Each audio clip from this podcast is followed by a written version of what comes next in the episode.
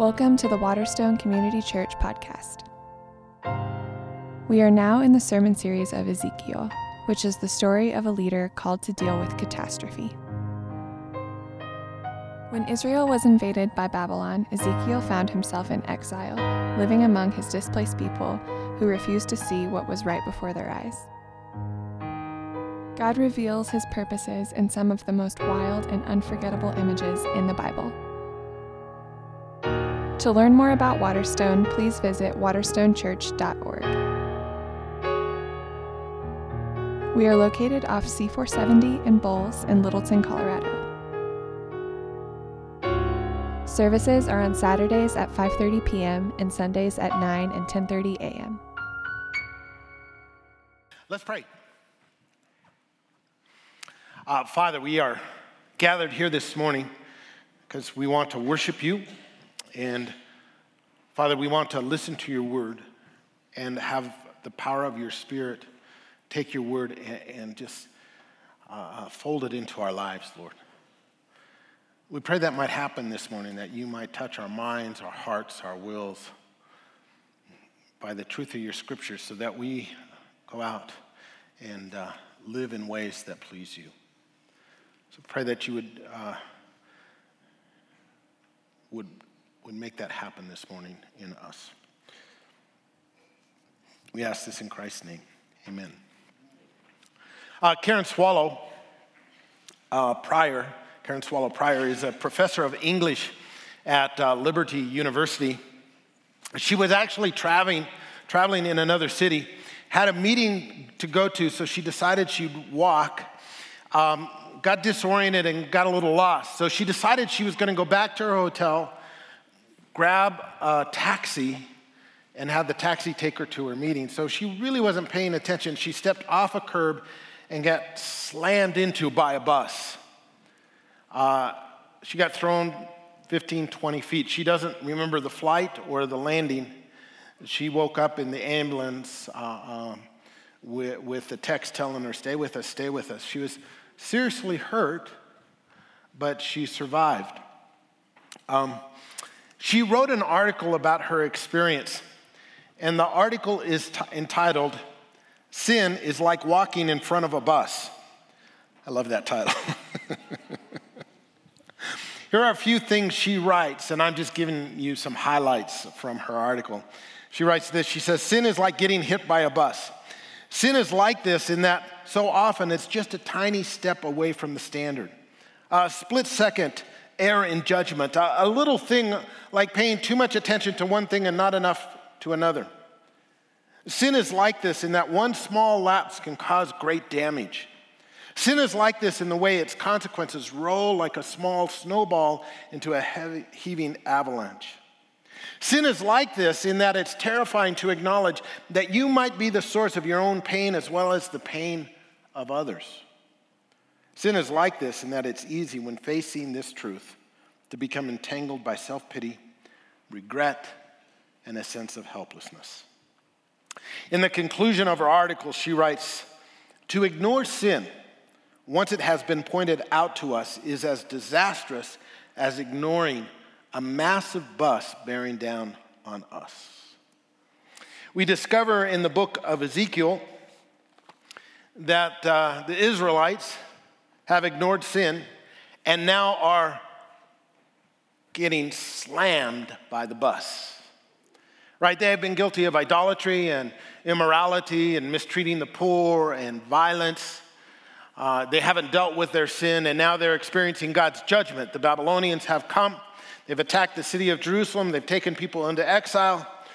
Uh, they're going to come again, and, and the next time they're going to destroy the city and destroy the temple. They're killing thousands. Thousands more will go into exile. They're getting just smashed by the bus. In Ezekiel 18, uh, we get kind of an explanation of what they should have done. I mean, they should have dealt with their sin, and they didn't. Well, all this raises, I think, an important question for us. And it is how do we deal with the brokenness in our own lives? Um, how do we deal with our own sin? I mean, it's an important question because the reality is, to various degrees, all of us are messed up. we're, we're all broken in different ways.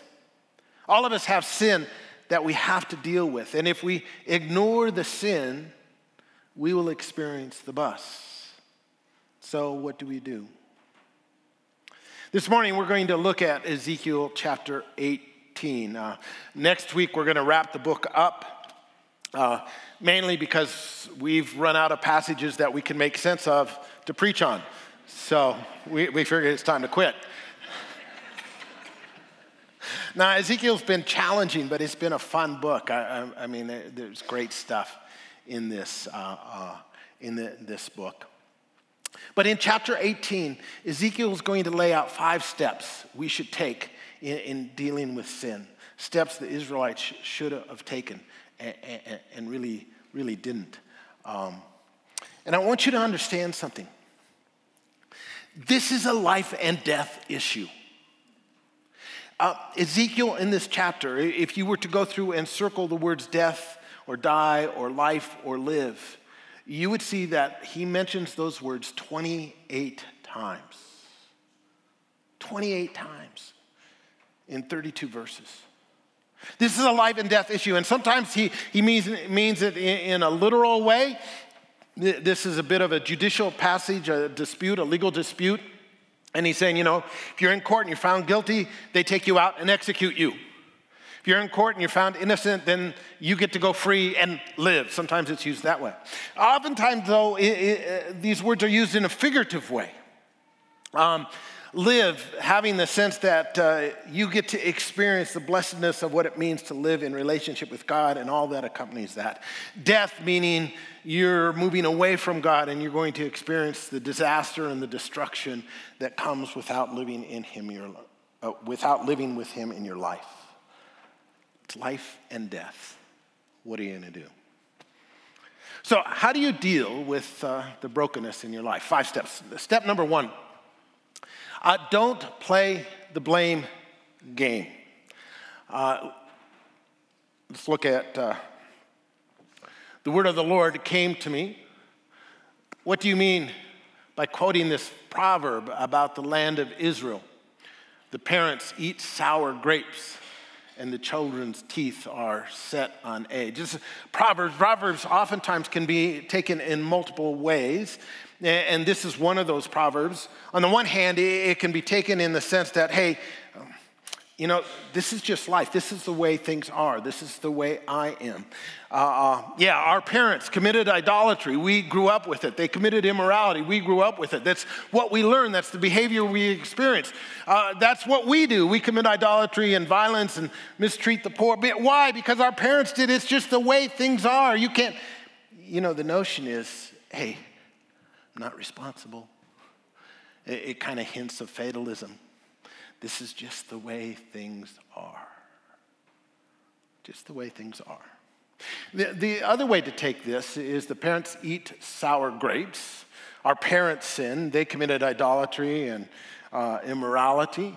And guess what? And now we're the children whose teeth are set on edge. They did the sin, but we, we suffer the punishment. Uh, it's not our fault. This, this is unfair. This is unjust. It shouldn't be coming on us. Now, now God's response to, to both of these is pretty simple. I, well, let's look at Lamentations 5 so you can see this more clearly. Lamentations was written by the prophet Jeremiah. He's a contemporary of Ezekiel. He mentions the same proverb, but he makes it explicit. He says, Our ancestors sinned and are no more, and we bear the punishment. In both cases, they're, they're just trying to avoid responsibility.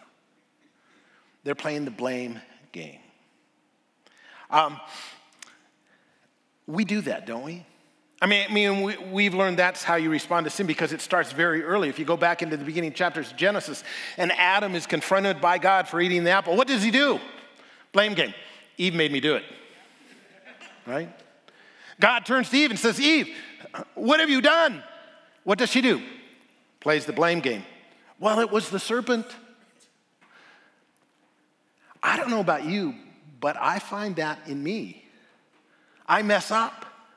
And what do I do? I always have an excuse, I always have a reason, I always have a because or a rationalization or a but. I'm always, you know, instead of just saying, yeah, I, I always, I always want to minimize my responsibility. And I minimize my responsibility by blaming somebody else. Well, God's response to that is really simple hogwash. I'm not going to accept it. Look what he says. He says, As surely as I live, declares the sovereign Lord, you will no longer quote this proverb in Israel. You're not getting away with that. To, to the people who say this is just the way life is, he's saying, uh uh-uh. uh Look, I know your parents were idolaters. I know they did all kinds of terrible things. But, but you are not simply a victim of faith. Yes, you've been dealt a, a difficult hand, but you got to play it, and you got to play it well. And it's your choice how you play it. Um, and just because bad things happen to you, that may explain why you do what you do, but it doesn't excuse it. I hear people coming up with excuses all the time. Well, you, Nick, you don't understand. My, my dad was never around. You, you don't understand. My, my, my parent was an addict. You don't understand. I, I've been abused. You don't understand. I've been mistreated. You, you don't understand. You don't know what I've gone through. That's the kind of tapes I've been given. Me explain stuff, but it doesn't excuse you. The hand you've been given may be really, really hard to play. But at some point, you have to grow up and play it. You don't get a pass just because you have difficult circumstances. You have choices. And you are the one who determines your circumstances by the choices and decisions and behaviors you choose to take. So grow up. To those who complain that it's unjust, he says, uh uh-uh. uh. Uh-uh. Ethically, I do not hold the children culpable for the sins of the parents. Now, in the Old Testament, it says, look, God does visit the sins of the parents onto the third and fourth generation, but what he's talking about is the difference between consequence and culpability. You will live with the consequences of the choices and decisions and actions uh, that your parents make. They'll ingrain patterns in you and tapes in your head. You will live with the consequences, but you will not be held guilty unless you play the tapes out in your own life. I grew up with a father who had a terrible temper. He was angry a lot of the time. He taught me how to be angry and to, uh, what to say when I'm angry and how to blow up and how to have a temper. But to be honest, folks, I have never been disciplined for the temper of my father. I have been disciplined for my own temper. But I'm not culpable for him, his choices, or his actions, but I am culpable for my own. God says, look, don't, don't play the blame game. Take responsibility. Step up. You decide. You make choices. You're responsible. I like what Christopher Wright writes about this. This is on his commentary on Ezekiel.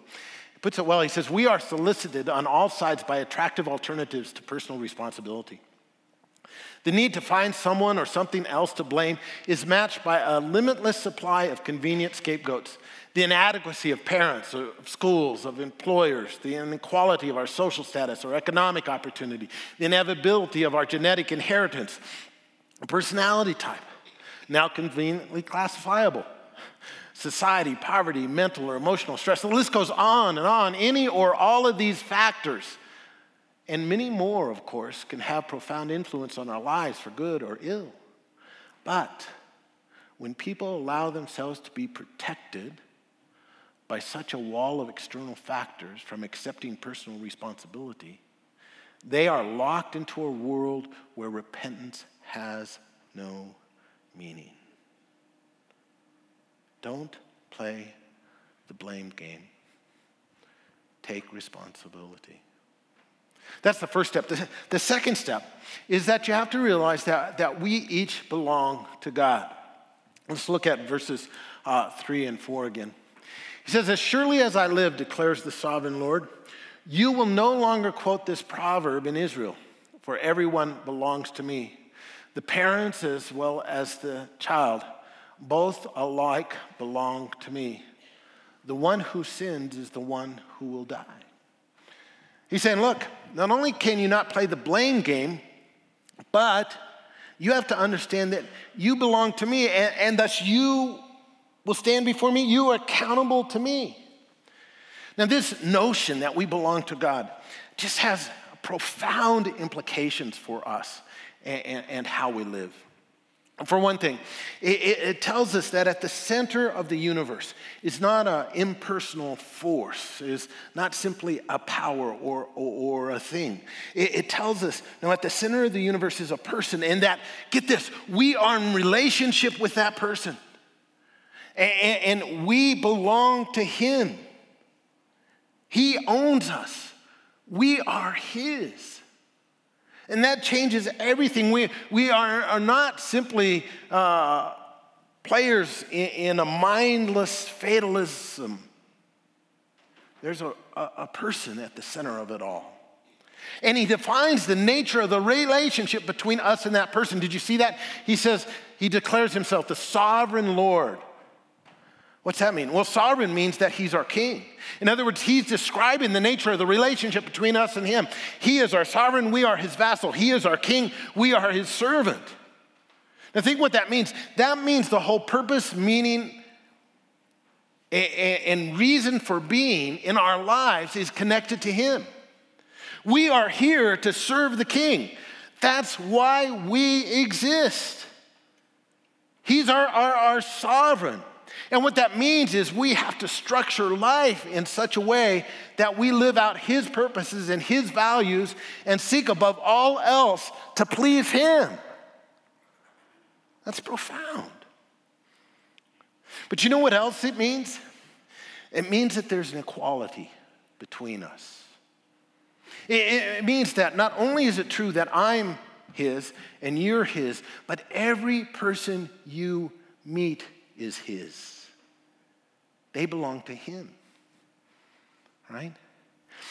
And what gives them significance and what gives them value is that they're His. Because we take our value not so much intrinsically by what we are, but by who we belong to. Imagine that you have to, to, uh, to borrow a car, and you have a daughter, and she has a 2000 Corolla. So you borrow her car. How do you treat her car? Well, it's your daughter's car, and it's a 2000 Corolla. So, yeah, you try to take care of it. But if you get in an accident, you know, you're going to pay for it anyway. so, no big deal. But imagine that instead of borrowing your daughter's car, you borrow your boss's car, and it's a brand new Tesla. How do you treat it? Oh man. Why? Well, partly is it's Tesla, so it has some value, but beyond that, it's your boss's Tesla. Man, you are so careful with that because it has, oh, well, it's your boss's car. It has incredible value. Now, understand this every person you encounter in life and in the world is a Tesla owned by the boss. Think what that means. It means that there's no place for racism. There is no place for racial superiority. It, it means that whether a person is white or brown or black or olive or purple, they're owned by Him and have infinite value. It, it, it means whether you're American or, or Syrian or Ecuadorian or Iranian or Russian or Chinese, you're owned by Him. and have incredible value. We're Teslas. And it means that whether a person is a Christian or a Hindu or a Muslim or a Buddhist or a Protestant or an Australian,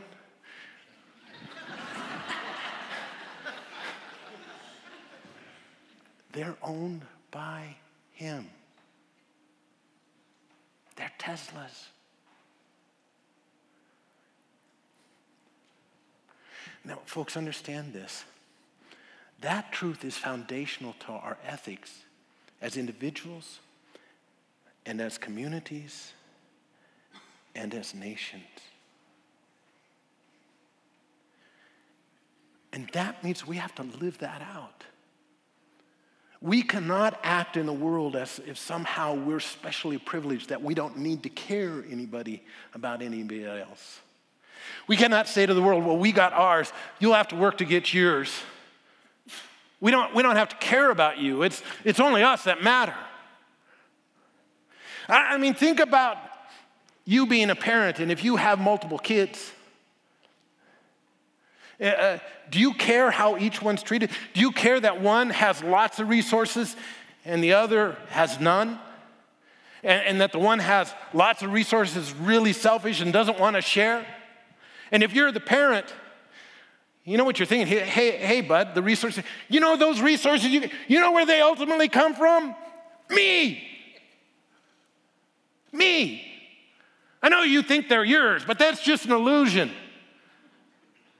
And, and if they're ultimately mine, and this person who belongs to me, this Tesla over here has nothing, it's not okay.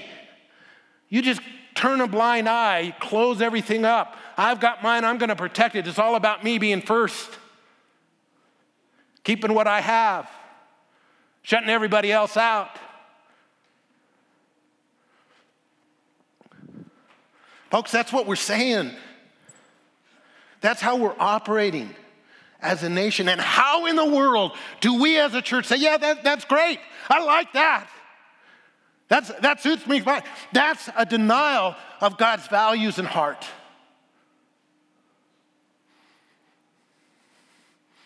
It just is. It just is. And there's no justification for it. It's wrong. It's immoral. And we as the church should be saying, no, that's, that is not okay. Not okay. So we have to, first of all, not play the game, blame game. Second of all, we have to understand that we belong to Him. It makes all the difference in the world. And third, we have to understand that we will each be held accountable to Him, the one we belong to, for how we live. Now, Ezekiel is going to, to use three case studies to make his point, and it's a long passage. So we're going to look at the third. Uh, but, but the first case study he gives is about a father who lives a righteous life. And because he lives a righteous life, he lives. Uh, he's accountable for how he lives. He lives righteously. He lives. Verse 5 through 9. There's a son, and his son is wicked. He lives unrighteously, and as a result, he dies, verses 10 through 13. But, but then there's a grandson, the son of the wicked and the grandson of the righteous. But he decides, he sees how his father lives, but he decides to live righteously, and he lives, verses 14 through 18. Now, I want us to, to look at verses 14 through 18, and then we're going to chase a bunny trail for a moment, and then we'll come back to the point he's making. But, but let's look at the verses. Ezekiel 18, 14 through 18. But suppose this son, this is the grandson, right? No, the, the son is the wicked, has a son who's the grandson, who sees all the sins his father commits, and though he sees them, he does not do such things. He, he does not eat at the mountain shrines or look to the idols of Israel. He does not defy his neighbor's wife. He does not oppress anyone or require a pledge for a loan. He does not commit robbery, but gives his food to the hungry and provides clothing for the naked. He withholds his hand from mistreating the poor and takes no interest or profit from them. He keeps my laws and follows my decrees. Will he not die for his father's sin? He will surely live. But his father will die for his own sin because he practiced extortion, robbed his brother, and did what was wrong among his people. Okay, we'll come back. The point he's making, you're accountable for your own behavior, but we got to notice something here. It's really important.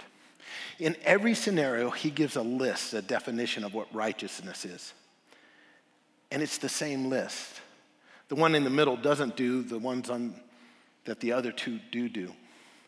We need to look at this list more closely. Because at that, in, in that list, you get an understanding of how God views righteousness. Now, I made a summary. And let me make a few comments before we look in detail at the list. First of all, this is not a list of how you gain a, a, a relationship with God.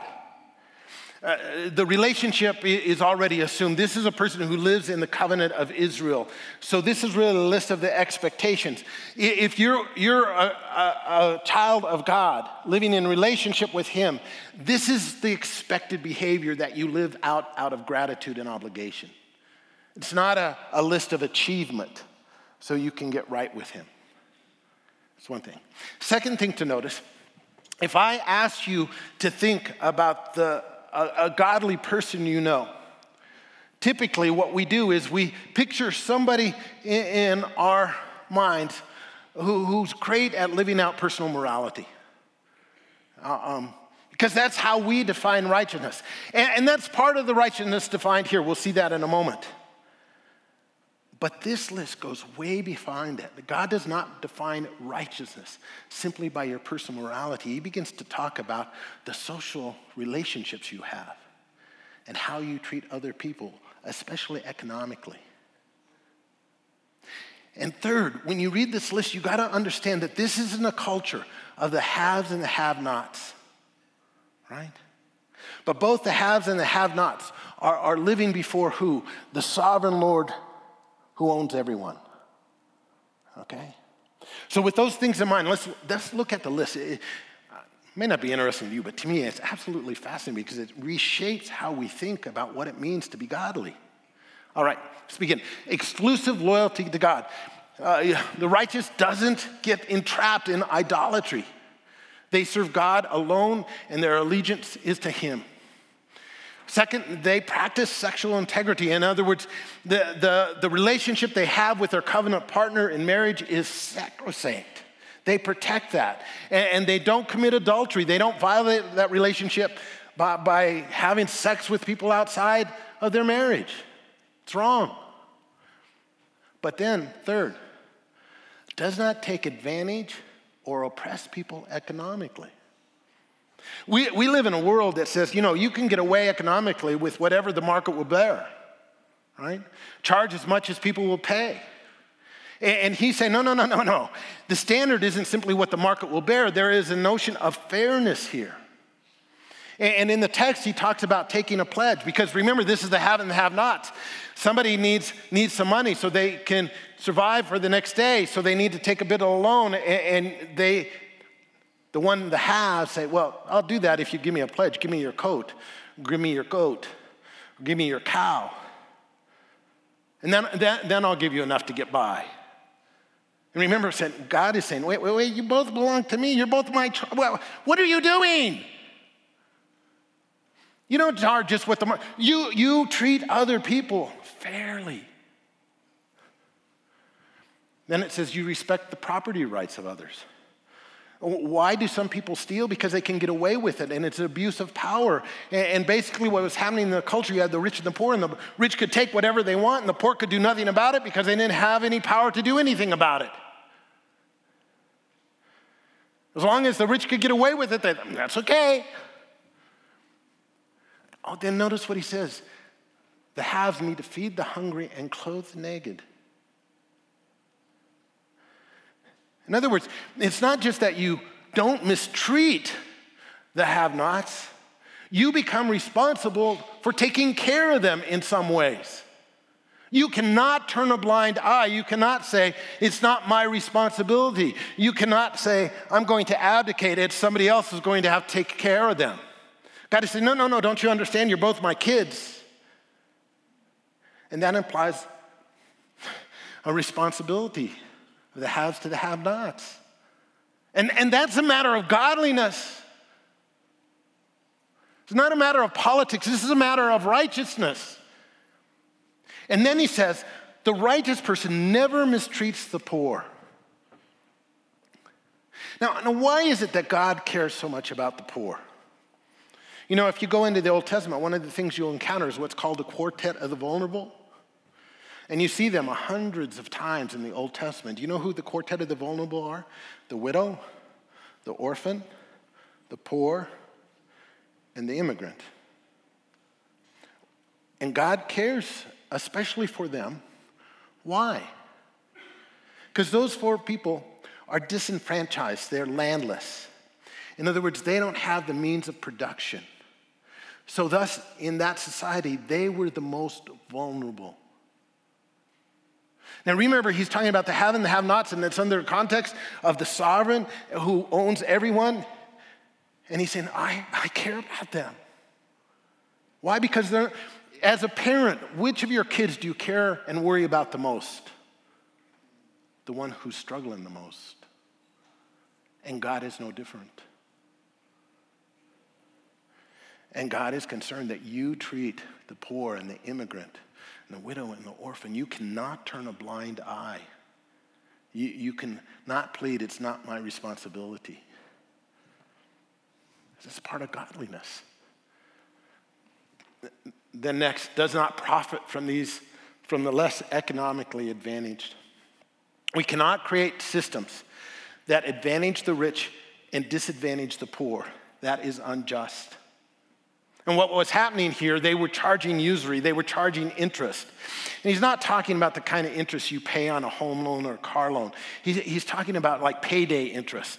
You know, when, when you're desperate and, and, your check's coming, but you don't have the money right now, but you need enough resources to, to, to survive for the moment, these people go to the payday and, and the guy says, Yeah, I'll lend you money. Just a little interest rate, 20% in a week right? It's what the market will bear. We say it's legal. And God says, no, that, that's not okay. You don't take advantage of somebody's desperate situation for your economic benefit. Why? Because they belong to me, and you belong to me.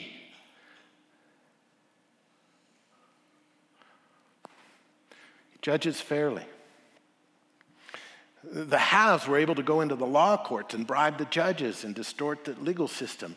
And God says, No, if you're godly and righteous, you don't do that. You want to protect the rights of all.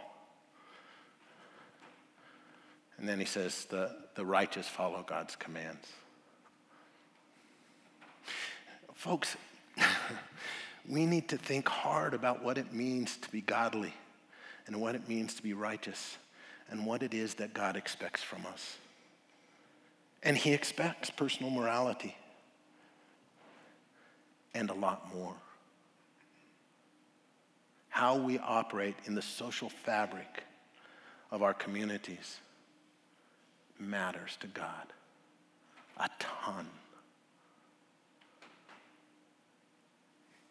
Okay, that's a bunny trail back to the point. We, we see the point he was making in Ezekiel chapter 20, uh, at 18, verse 20.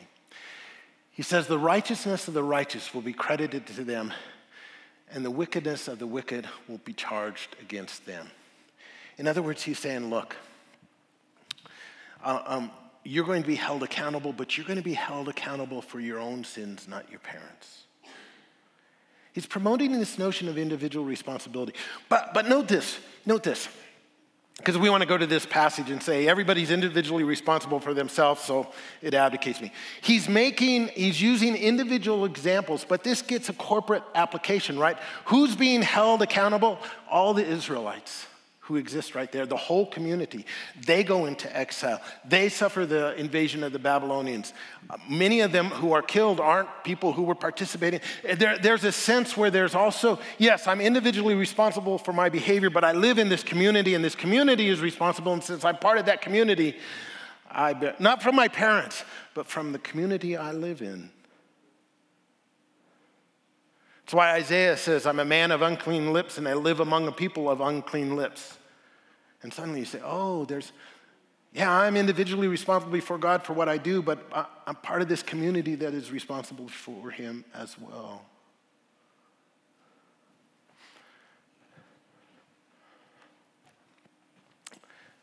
So, what's this mean? Well, the good, good news, the good news is I'm accountable for my own behavior. I'm not culpable for my parents. I'm culpable for mine. Yeah, in the community I live in, but that I have some control over. I'm culpable for my own behavior. But do you know what the bad news is? Here's the bad news I'm accountable for my own behavior. You know why? That's bad news? Because I'm screwed up. I mess up. I sin. I'm broken. And I will be accountable for that before the one who owns me. So, what do I do?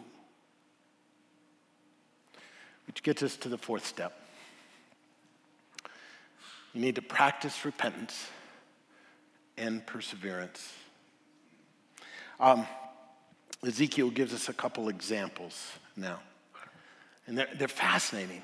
First, he's going to talk about a wicked person. He says, But if a wicked person turns away from all the sin they have committed and keeps all the decrees and does what is just and right, that person will surely live. They will not die. So he's saying, Here, here's this wicked person. He's going away from God. He's going into this sin and debauchery and all this stuff. But if he turns away from his sin and he turns towards obedience, God is pleased. And this amazing thing right? None of the offenses they have committed will be remembered against them because of the righteous things they have done. They will live. Do I take pleasure in the death of the wicked, declares the sovereign Lord? Rather, I, am I not pleased when they turn from their ways and live? Isn't that incredible? He's saying, look, if you, you, you turn, if you repent, we call this repentance. If you repent and head the right way, that's life. Get that? I like that. Okay, this is the one that's hard now. Now he talks about the righteous person. But if a righteous person turns from their righteousness and commits sin and does the same detestable things the wicked person does, will they live? In other words, the righteous person going towards God, they, they go crazy, they make stupid decisions. Now they turn towards wickedness. What happens to them? Look, none of the righteous things that person has done will be remembered because of the unfaithfulness they are guilty of, and because of the sins they have committed, they will die. Oh, that, that doesn't that make you nervous? Uh, uh, um, one of the things this tells us is God does not grade on a scale. It's not like at the end of our life, He, he, he, he, he you know, looks at all your righteous behavior and then all your wicked behavior and see which one weighs out. Now, it has more to do with your direction and not simply a momentary decision. It's, it's not that you raise your hand and pray to prayer and now you're good. Now he's saying, what's the direction? Where's your life going? How are you living? Where are you ending up? So, so he's saying you got to live a, life of repentance and you got to avoid apostasy. Look at what those mean. Repentance is turning away from sin and stepping towards obedience, and apostasy is turning away from obedience and stepping towards sin. In other words, we have to live a life where we're always self correcting, always getting back on track, always staying in the right direction. Um, at my house at this particular time, I'm the one who, who does most of the cleaning and the vacuuming. So I decided to splurge a little bit, and I got a robotic vac. It's called a bot, bot, bot vac. Um, he's really cool. he is so cool. I love my bot vac. We, we named him Ralph, okay? That, that that's Ralph. Uh, um, and I was thinking about Ralph, I mean, he is a great example of how we're supposed to live. Right, right. You push the button on Ralph, and what he does is he makes this, this map of your house. So, so he knows that he's on a mission to vacuum your house, and he knows where he's going, okay? But, but Ralph has all these sensors. He's got this laser that spins, and the laser tells him if there's an obstacle in the way or some, something new is in the path, or, and, and warns him, you know, oh, we got to avoid that, and I shouldn't go here. And I mean, just like us, we need our sensors out, kind of our laser telling us what we need to avoid, what trouble we need to stay out of. And then he's got other sensors. He's got bumpers on him. So when he runs into a table leg, he's like, oh, uh, I need to back up. And he backs up and then he goes around the table. And he's so cool. Got, I love this. this. I love Ralph. Um, and, he just maneuvers all around the house and he has sensors underneath. So we have stairs, right? So Ralph goes up to the edge of the stair. And as soon as the sensor goes over the edge, Ralph goes, oh, crud. And he backs up. It's great. You know, he avoids trouble. Now, every once in a while, Ralph needs forgiveness. so you gotta go and you gotta push the stop button you gotta take out his dustpan and go empty out all the crap, all the dust. And then put it back in, then you plug Ralph in, and then he goes on. And every once in a while, Ralph gets stuck. He gets in a situation he can't get out of. And, and do you know what Ralph does when he's stuck? He prays. No, literally, he sends me a message on my phone. and, and it says, it says, I am stuck. Come help me. so you got to go get Ralph, and you got to pick him up, and you got to put him back on the path. and I thought, this is the Christian life. I'm a botvac. And I just have to go around self correcting, paying attention to my sus- sensors, getting forgiveness, praying when I get stuck. And that's what Ezekiel is saying. We, we got to be self correcting. You say, okay, I get it.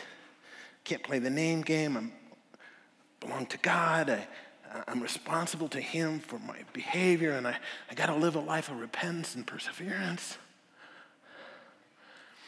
But I'm not sure I can do it. I, I'm not sure I have the power or the capacity in me to pull it off. Do you know Ralph sometimes runs out of gas? His battery gets low. Do you know what Ralph does? He, he needs something from the outside to recharge the inside, kind of like us. So, do you know what Ralph does? He, he stops vacuuming and he heads back. No matter where, it is so the coolest thing. No matter where he is, he stops vacuuming and he heads back and he knows, he knows where his base is, his charging station. And he drives himself over to the charging station and he turns around and then he backs up. And it's really cool. He wiggles his butt to make sure he has contact. Because he has to connect with that which will charge the inside. Folks, sometimes we need something from the outside to change our inside. We need a new heart and we need a new spirit. And look what Ezekiel does. He says, Therefore, you Israelites, I will judge each of you according to your own ways, declares the sovereign Lord. Repent, turn away from all your offenses, then sin will not be your downfall. Rid yourselves of all the offenses you have committed and get what? A new heart and a new spirit. Why will you die, people of Israel? For I take no pleasure in the death of anyone, declares the sovereign Lord. Repent and live.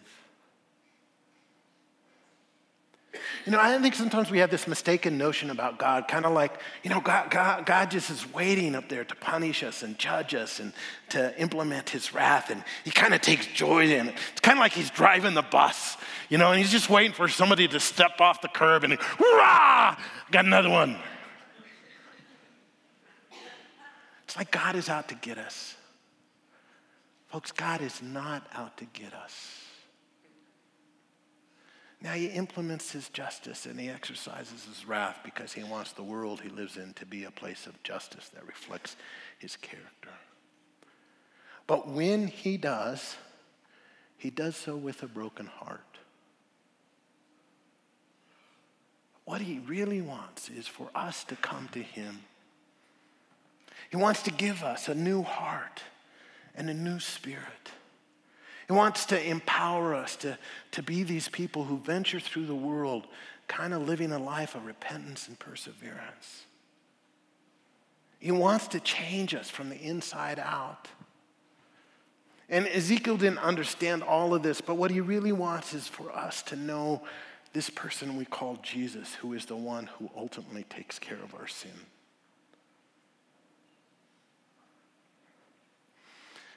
How does that happen? Romans 10 9 and 10.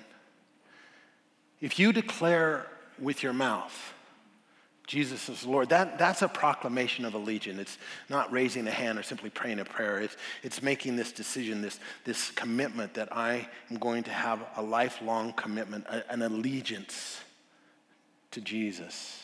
He is going to be my king. Lord means master, king. That's the decision I'm making and believe in your heart that God raised him from the dead. What? Jesus died for our sin and God raised him to show us that the sin had been paid for.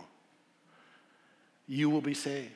For it is with your heart that you believe and are justified, and it is with your mouth that you profess your faith and are saved.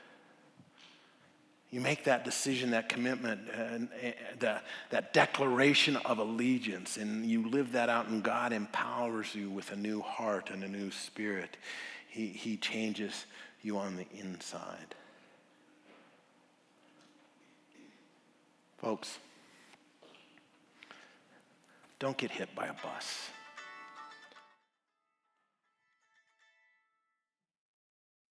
Don't get hit by a bus. Deal with don't ignore your sin. Deal with it. Don't play the blame game. Understand you belong to him realize that you will have to give an account for your life to Him. And that means you need to be self correcting, living a life of repentance and perseverance. And you can only do that if you have a new heart and a new spirit. I invite you this morning to know Him, to meet Jesus, to serve the one who owns you. Let's pray. Father, help us to uh, live as your people, to live out your values, to pursue your kingdom, to deal with our sin, to rely on that heart and spirit that you can put in us. We pray that would be true for us and true for your church. We pray this in Christ's name. To learn more about Waterstone, please visit waterstonechurch.org.